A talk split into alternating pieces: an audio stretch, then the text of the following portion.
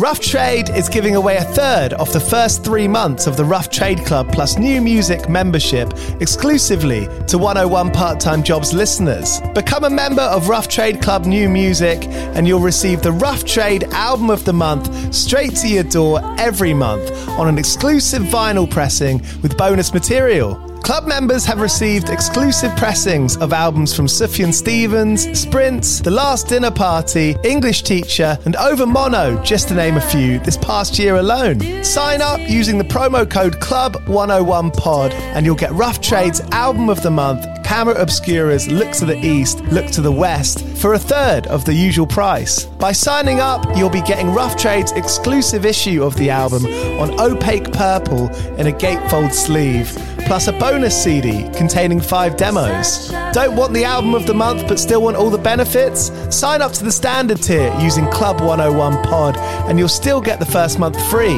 You'll also get free shipping on all orders, 10% off at the bar and on secondhand vinyl in store, and exclusive access to sold out Rough Trade events. So don't hang around. Head to roughtrade.com slash club and sign up with the code CLUB101POD.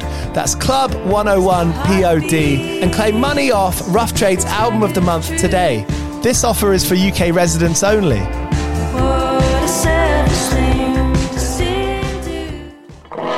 Do you play in bands? I did for the longest time. And I wish that I knew that DistroKid was a thing. I don't even think it existed back then. DistroKid makes music distribution fun and easy with unlimited uploads, and artists keep 100% of your royalties and earnings. A million plus artists rely on DistroKid to get their music on Spotify, Apple, YouTube, TikTok, Tidal, Instagram, and all the major streaming services. When you get DistroKid, you can see a DistroKid bank and withdraw your earnings. You get notified when you've earned royalties and you can withdraw via the app. And you can even check your streaming stats on Spotify and Apple. Get 30% off your first year on DistroKid by going to distrokid.com slash VIP slash 101 pod. 30% off for your first year. That's not bad. We know it's a tough world out there. Why don't you make it easier for yourself? And to get 30% off that free year as an artist, where you get 100% of your royalties and earnings, go to distrokid.com slash VIP slash 101 pod. All right, stay with me. I'll be right back after this. Another day is here, and you're ready for it. What to wear? Check. Breakfast, lunch, and dinner? Check. Planning for what's next and how to save for it? That's where Bank of America can help. For your financial to dos, Bank of America has experts ready to help get you closer to your goals. Get started at one of our local financial centers or 24-7 in our mobile banking app. Find a location near you at bankofamerica.com slash talk to us. What would you like the power to do? Mobile banking requires downloading the app and is only available for select devices. Message and data rates may apply. Bank of America and a member FDIC. I got three shifts a week, less than minimum wage. My friends will say I'm a reprobate. PRS pay me £3.68. 101 part-time jobs. Hello, you're listening to 101 part-time jobs. You like that jingle? Where I speak to bands that I love about their old jobs. I'm on a bit of a summer break at the moment, but this is one episode that was too good to hold. Tony Molina just released an amazing album in the fade. Tony Molina's music just has a weightlessness to it, sends me to a better place. So, really excited to have him on. As I said, his new record, In the Fade, is out now. Here he is on 101 part time jobs. Go well. Cheers. How old were you when you started the ovens and was it clashing with work? What were you doing at the time? We were 17 when we started it. Um, I think we were junior year of high school. Uh, a year after that is when I got my first job, which was at this movie theater in San Francisco, this place called the Vogue. To this day, that theater is like a huge part of my life. It's pretty much the main job I've ever really had. I don't work there anymore, but I pretty much worked there from like graduating high school to 2019. So like 2003 to 2019, pretty much. Wow, that's a long period of time. Yeah, yeah, for sure. And the theater was cool because it was uh it's this movie theater in San Francisco that our friends who also played in bands worked at. It was the cool place to uh to go if you were in a band and stuff. And uh it was cool because it's like you could work and then you're working with like like-minded people. I met many of my best friends there over the years and then you can go on tour. You know what I mean? Yeah. If you, if you needed to, and you didn't really have to worry about getting fired. I actually lucked out. I think you know what I mean. Like I didn't have to get a job at the mall and get treated like shit by a bunch of people, and then you know have to quit and then fucking go on tour and then come come back and then look for another shitty job. I kind of Mm-hmm. always had the theater to to to uh to come back to. You know what I mean? Yeah. Almost everyone I know who is in like a grounded and like good and, you know, healthy kind of position being an artist, almost all of them have had like sort of friends or mentors or some kind of shamanic figure in their life where they can, you know, get advice from and bounce shit off. Did working at Vogue and, and hanging out with your, your new friends there, did they kind of offer that sort of role? I mean, that place kind of shaped my life because I met the guitar player of the ovens there. My first ever shift was with him. He wasn't the original guitar player of the band. We'd had a, a couple guys that came in and it didn't work out. And, um, but then when he joined, it was like we became immediate friends on my first day of work, uh, October 2003. I think the movie we were showing was Lost in Translation, the, the movie with, uh, Bill Murray. and Murray. Yeah, yeah. And so uh it was it was way back then and we be like that first day we immediately became like really good close friends. We liked all the same. He's a big he was a huge Melvins fan and I was a huge Melvins fan. Um Right. and uh, and uh and then shortly after he joined the band and you know to this day he's still in that band. I've got I've got a big wide smile on my face because that's that's good. That's the good shit. Finding a good friend in life. Oh yeah, for sure. The theater was like that, you know, like a lot of bands kind of formed there and it just created a place where a lot of the sort of our, our music community in in the Bay Area and especially San Francisco, um, you know, there was tons of like I just actually it's funny to do this podcast because all this stuff is kind of coming for full circle lately because over the pandemic, I made a compilation mixtape just because I was bored. It was during lockdown, you know and I made a compilation mixtape of 20 years of of uh, Vogue bands. Great Yeah, yeah, and I put out this tape, and then we actually had a show at the Vogue. quality.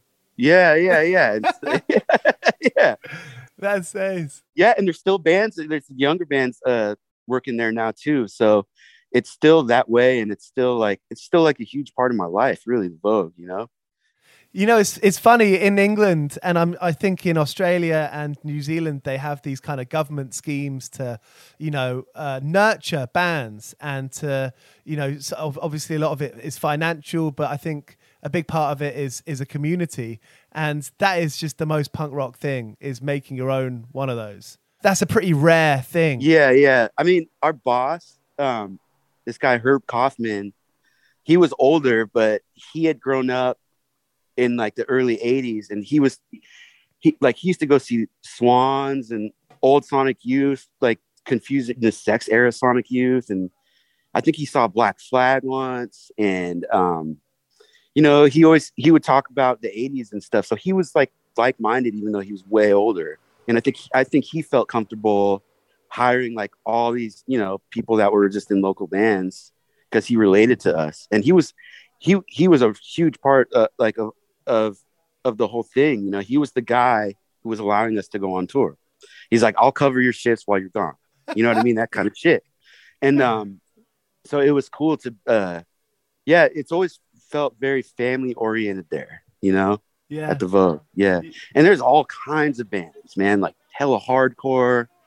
Uh there's metal bands, like um just all across the board, just every every kind of thing.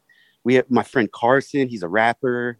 Um, there was, you know, it, it was just pretty like, you know, all across the board with kind of any kind of underground guitar music. Pretty much there was that at the Vogue for sure.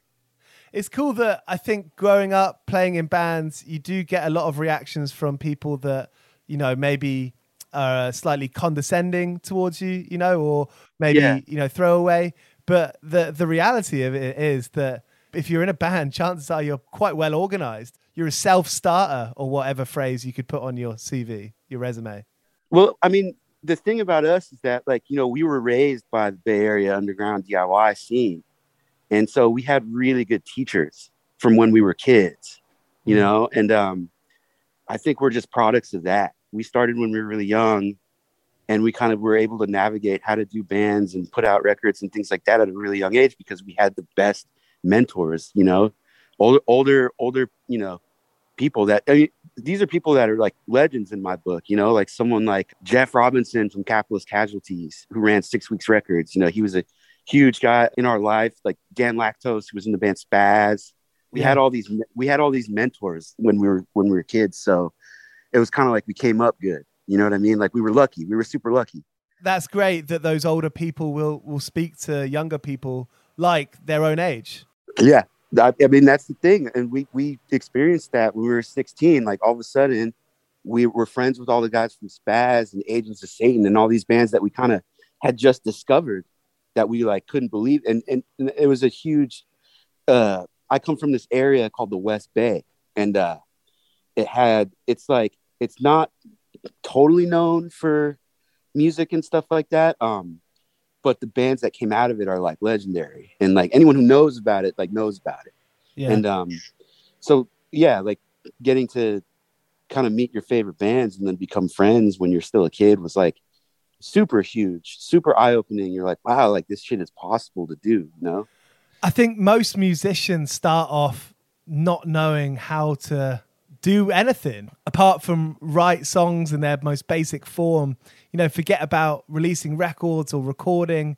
I mean, that's stuff that that you learn along the way, and in a way, you kind of have to get lucky for the people that you meet and the friends that you make that you either learn from or or learn with. Yeah, I mean, it was. I still um, look up to my heroes, and I'm friends with these people now, and we've been friends for like 20 years. I still look up to them as as my heroes, and I still if I if I make a record, I send it to them. I still have that nervousness I had when I was 16, giving them my first hardcore bands demo. You know what I mean? Yeah. And I'm, you know, I'm gonna, I'm, I'm closer to 40 than anything else now, but I still have that little kid nervousness when I talk to my OGs. You know what I mean? Like, yeah. that's yeah. the good stuff. That's the yeah. great stuff. A P45 and a bank condemned. The booking agent screening our calls again. Still coughing up for those PCNs. 101 part time jobs. Being from the West Bay, it was kind of like you're kind of on your own out there. The bands from the West Bay tend to not get as much props as a lot of other bands uh, from other areas of the Bay Area have over the years. Um, the East Bay is like famous, you know, like yeah. East Bay is hugely famous for its punk scene, its hardcore scene, and its metal scene. I mean, the East Bay invented thrash in the 80s, you know, thrash metal and, you yeah. know, lookout rec, you know, lookout records, Gilman, all that stuff. Really legendary stuff that kind of changed the world. And so the West Bay was always kind of overlooked. So we knew we were kind of out, out on our own a little bit. I remember in the early ovens days, it was really tough on us because we were like a straight pop band and we had all these ideas that weren't necessarily being celebrated or talked about at all in the hardcore scene we came came from. And so we were actually really shy and nervous about it. And we purposely kept ovens like kind of away from the hardcore scene we knew. Um, even though these people were like our friends and like no no like you know we're still kids and but we we were nervous about playing um, pop because yeah. we came from because we were playing in hardcore bands. And but then by the time Oven started really really being a thing, and we had multiple albums that we were recording, eventually like all the old hardcore people that we knew were like, dude, this is great. And they loved and they loved it and they welcomed it with open arms. But it, it was like it was years of kind of kind of being scared to be like exposed in that way. Like oh, Bo and Tony just dystrophy, like they're playing some Weezer shit now or something. You know, it was like my worst nightmare. It was my worst nightmare to think that someone would be talking about that, you know, like someone I respected. That never happened. Like they were always just like, dude, Tony and Bo's new band, they're great. You know, those heads must have kind of enjoyed Teenage Fanclub and pastel stuff and Vaselines and oh, so that stuff was like, I got into that stuff in high school, but as far as the um with the UK pop stuff, that stuff changed my life as a kid because I always thought that the DIY underground network was like kind of, you know, um, just hardcore and metal and just like brutal shit, you know. And and it was cool to get into it at that time because here we had like Slumberland Records, mm. and it was, it, you know what I mean. And um, Slumberland in a lot of ways is kind of like the the sort of West Coast Sarah kind of thing. You know what I mean? The indie pop label from Bristol. Yeah, and so I was discovering all the Slumberland bands at that age too. I was like 17. I I, I just like discovered the underground pop community that totally changed my life because I was like, cool, it, it could still be DIY, it could still be underground, but it's like pop. It doesn't have to be like super crazy metal and stuff. And there was other bands like too. There's like the Bananas from Sacramento. They like were really instrumental during that time. Yeah. With, with all those bands around, you know, people surviving and, and putting music as a priority and and still having some kind of, you know, structure in their lives. How did you see that stuff? Where were you with that? Were were, were some bands kind of going for it and living living kind of on friends' floors and other other people were had regular jobs they were able to hold down somehow? Yeah, like my like a lot of my best friends, like a lot of the Vogue people, like they would just tour constantly, and they were super DIY. They were going for it as far as just wanting to tour as much as possible, but I don't think they were really flirting with any type of success. Like I don't really think they were wanting to go to the next level, get signed to a label, yeah. and do that whole thing. Like you know, but some of our friends got some taste of it uh, back in those days. Uh, a Vogue band, which also features well, it's like it features the guitar player of the Ovens, uh, AK, who I was talking about earlier. Mm-hmm. His band, the Trainwreck Riders, uh, they were a DIY band who came up with all of us at the same time, and they actually got signed to Alive Records, uh, which was like the Black Keys label or whatever, and so they got to do yeah, and we had a friends band in the city called Two Gallants, and they got kind of famous. And um, so it was like that was we saw that stuff kind of happening. We're like, damn, like friends of ours are like getting kind of big or whatever. It was kind of exciting to see because I was I was totally on the outside of it because we were just so strictly DIY and stuff like that. Yeah. You know? Did that bring any kind of like problems or like conflicts or you know that kind of you know maybe confusion being DIY but sort of having you know seeing that happen and being like well you know i want to play music you want to play music it it no it, it wasn't any confusion we were like happy for everyone um and uh, i mean these dudes weren't playing like under they weren't playing grindcore or anything like that so i didn't really necessarily like assign them with needing you know what i mean like i didn't have any issue with people uh trying to moving to the next step and like maybe becoming like big or like signed or whatever those things meant um I just thought it was exciting. It was like I was happy for my friends, you know? Yeah. They were playing super underground grindcore and shit like that. It'd be like it wouldn't make any sense for them to like to go to that level. Mm. But they were th- these bands were like really good like pop songwriting bands. Like they absolutely should have went to whatever next level was available to them. And I knew that then, you know. I didn't have any issue with it. I mean, to me, when I was a kid, I was like, dude, Slumberland is the coolest label in the world like I'll never know any of those people. Like I'll never be able to put out a record on that label because it's just the coolest thing in the world. And it was definitely like it was definitely a step above where we were coming from with our little with our little, you know, basement show DIY shit that we were doing. And uh but you know, but sure enough, dude, like I've been on some I was on Slumberland for hell years. and did you realize that those people aren't, you know, no different to you and your friends? They're exactly the same they're exactly the same. I mean, Mike Schulman, who runs Slumberland, he grew up going to hardcore shows in DC. You know what I mean? So the sort of nervousness of of coming from hardcore and getting into pop, it was just easy because it's just like, dude, I grew up seeing all those bands. You know what I mean? Like, you know what I mean? Like, I, yeah. he saw most of them. He never saw Void. He told me he never saw Void, and that's like a big uh, regret he has because it's yeah. like you know everyone everyone would have liked to see Void, you know. But um, Big but uh, yeah, no, he, yeah. I mean, so it was like, but Slumberland was great for that because you could still kind of be from your underground roots and stuff. But then having a record out with them, it's like it uh, you have it has more reach distribution wise, and it'll get to other types of people outside of those circles. Mm-hmm. But you're not you're not really selling out, and you're not really compromising your ethics or anything like that. You know what. I mean? Mm-hmm. I think I, I got really lucky out here, but I think the Bay Area is kind of famous for that and being like a warm nice place, I think. Right. So I feel like I and, and, me living here my whole life, it's like all I know. You know what I mean? You know, there was there's definitely people here that are like o- older heads that are like OGs that are mean as fuck and bitter and stuff like that. That's part of it. yeah, um, yeah. It's like I respect the OGs so much that I just kind of respect where they're coming from. Like either way, like you know what I mean? Like, and for me, like I was always so self conscious about anything I did musically that I always expected the OGs to clown me and fucking say it was garbage or whatever like that. Right. You know what I mean? Right. I never I never expected anyone to like like it or like be like, let me put out your next record or anything. I never mm. thought anything like that would happen. I, I, feel that there's a band that I loved growing up, and they just released two records, and uh, you know I think they they they heard Kid Dynamite, you know, and and and they they started this band called The Steel, and they're just the best thing ever. And and they're a bit older, and, and I kind of see them every now and once again around town, and I don't really know them, but you know I've never really spoken to them. I kind of like appreciate that kind of distance that you have with your favorite band, you know, who are from your town. Yeah, yeah, for sure. Um, I was always nervous to talk to the bands I looked up to. I was always like scared to to meet them and stuff. I remember one time. Well, this is crazy in itself my favorite band of all time, besides the Beatles, probably is the Fastbacks from Seattle.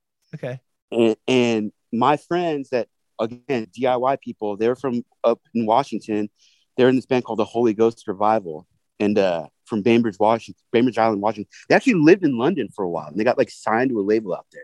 But right. anyways, um, those guys, they introduced me to Kurt Block from the Fastbacks in the Ovens days, and we recorded our second record with him and he's been my friend since we were like uh since I was like 20 years old.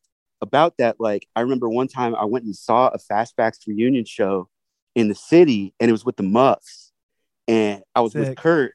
I was with Kurt Block, and he goes, "Hey man, you want to meet Kim?" And I was too nervous to meet Kim because I'd, I'd been a, I'd been obsessed with the Muffs since I was like four. Like my some of my first shows were the Muffs. Like yeah, when I was like 14, and um, yeah yeah, and I, I, dude, I was a Muffs fit. Like I would go see the Muffs since I was 14 up until she passed away. You know, Damn. it was like a, it was just a big part of my life, and it was that's a big like influence too. Um, yeah. But uh, I, I remember just being too nervous to say hello that night. You know, I'm, I'm, I'm like that. You know. I mean, releasing in the fade, and you know, we've just got, just got like a few more minutes before this meeting self uh, self explodes or whatever. Zoom meetings as they are. But how do you reflect on your life in music and being able to prioritize writing songs and releasing records right now, today? How do you sum it up for yourself? I always set out to be a lifer because all my, all my, um, like all my heroes that I looked up to weren't like super famous people, but they were people that consist consistently great records for like 20, 30 years and when we're pretty normal people. Like like i said dude we just always had like mentors and stuff. Yeah. And it, it, it stirred us in the it stirred us the right way. It steered us in the right direction. And i think it's like so now i'm at my 20 year mark with having made these records for 20 years. And i'm like dude I, i'm like pretty happy with the way it all came out. Consistency was important and and like not doing too much and like not burning yourself out and things like that and you know so i think yeah and i, I I'm, I'm like pretty happy with it you know that's a really important point, actually. That you know, I haven't really talked too much about on this ep- on this podcast, and I've done like 160 episodes. You know, uh, no one's really talked too much about burning out. Yeah, well, it's it's you know, people get you know people get caught up in in their own hype sometimes, and then they burn themselves out with touring a bunch. Oh, I lost you again sorry, you were just saying about is it always about the next record for you? I mean, yeah, I mean, I think that's a good mentality to have. If you're always thinking about the next one, you, you're not see because it's like I never really wanted to enjoy the fruits of the labor. I always just wanted to keep moving. Right. You know. Right. Yeah. Like I always wanted to like it never made sense to me to like tour. I, I have done this and it was a, a bad decision. That's why I don't tour anymore. But like um, I never wanted to like tour one record to death. I was like, nah, I'd rather like stay home and make three records.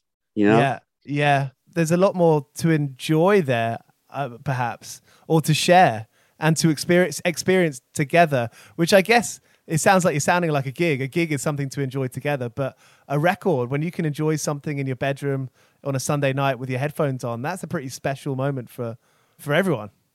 I, I prefer doing that over than going to gigs myself, you know, unless it's like Hendrix or something. You know what I mean? Yeah. Yeah, yeah. Real. Well, Tony, thank you so much for being up for doing this. Thank you for those stories.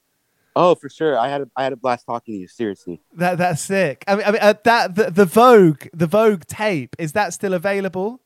Yeah, yeah. But you know what? It's weirdly not available online yet. Um, but I think we're gonna figure out a way to get some copies out there into the into the internet uh, kind of universe of so people can order it and get it shipped. Um, and I'll I'll definitely keep you posted on all that. Tony, thank you so much. Have a great day. Of course, man. You too. Bye. See you then. So there was Tony Molina on 101 part time jobs. Back properly in October, I think. There might be a couple of episodes before then. Cheers for listening. Here's Cock Sparrer. I've been working all day for me mate on the side, running around